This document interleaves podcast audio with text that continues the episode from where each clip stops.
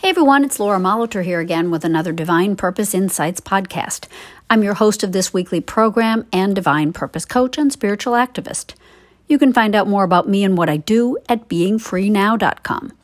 You can subscribe to this podcast and please feel free to share if you like what you hear. We all probably have a best friend, or we have had one in our lives, someone we consider is always on our side, who we trust with it, at least some of our secrets who we feel comfortable with, and whose opinion we find valuable. Best friends are great for us, and we can surely be blessings to our friends as well, giving them that kind of genuine and loving support in times of need and just sharing good times together. But we can also remember that we really always have a best friend with us, even when we're alone. This starts, of course, with an awareness of God's presence and love. His qualities are faithfully and lovingly with us always. So we're always companioned by this friend who knows us and cares deeply for us. We can accept this relationship and remember that we are the very expression of all that goodness that is in God. So we have in ourselves our own best friend. If we embrace this best friend, ourselves, as fully capable of accompanying us through life, giving us confidence, love, and joy that'll serve us well. God didn't make us less than whole and complete, full of all that's good. Yes, it's wonderful to share with others our blessings and to receive them in return, but we can surely love our own wholeness and worthiness without the sense of need. So think about what your friends mean to you. If we really care about someone, we would be the last to make them feel bad or guilty, to disparage them, to call them ugly or stupid or flawed or unlovable. A true friend wouldn't accept any of those accusations against someone they care about. They'd stand up for that one and defend them from those thoughts and remind them of why they're better than what someone might believe or say about them. As a friend to ourselves, a best friend to ourselves, we have to do the same. A friend would not put us down, so we can stop putting ourselves down, somehow justifying why our complaints are true or reasonable. We can, and without being arrogant about it, be confident of our own worthiness and stay on our own side, in our own corner.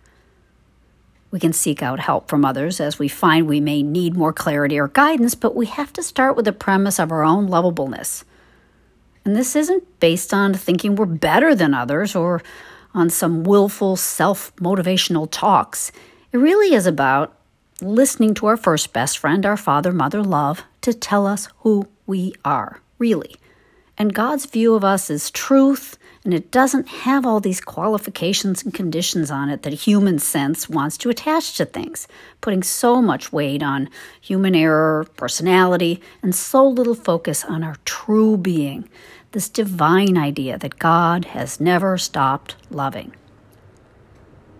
Listen to yourself talk and catch yourself when it's demeaning or belittling. No, you don't know yourself as you truly are. The ridiculous little gripes we have with ourselves are a waste of energy and time. They don't serve us, they only limit us.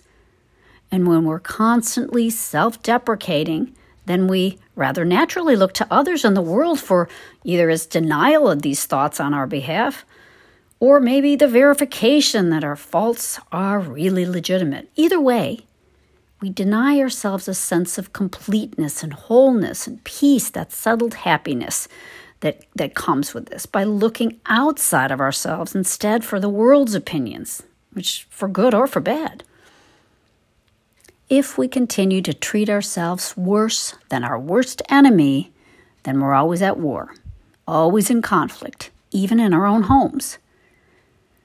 If we want to feel a sense of peace with others or alone, let's cultivate a friendship with ourselves.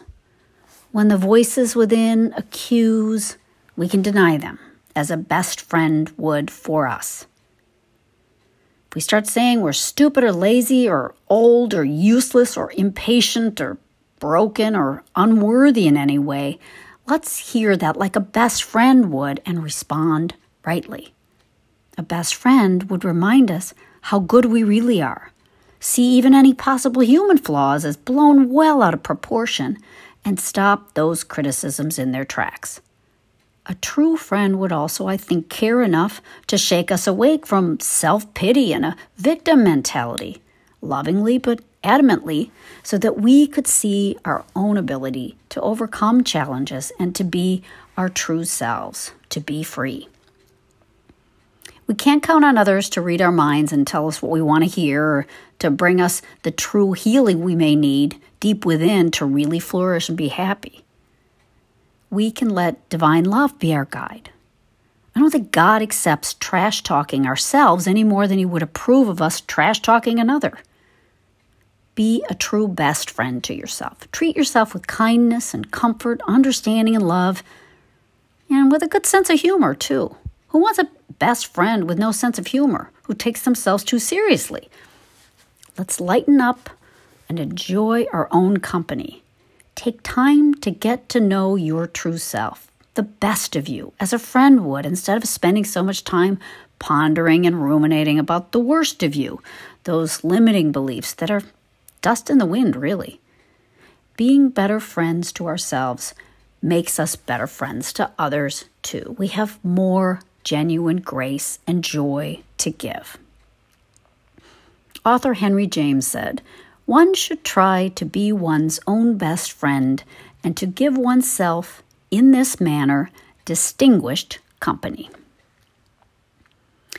Thanks so much for listening today. If you have any questions or comments or want to talk more, please don't hesitate to contact me at lauramolitor at gmail.com.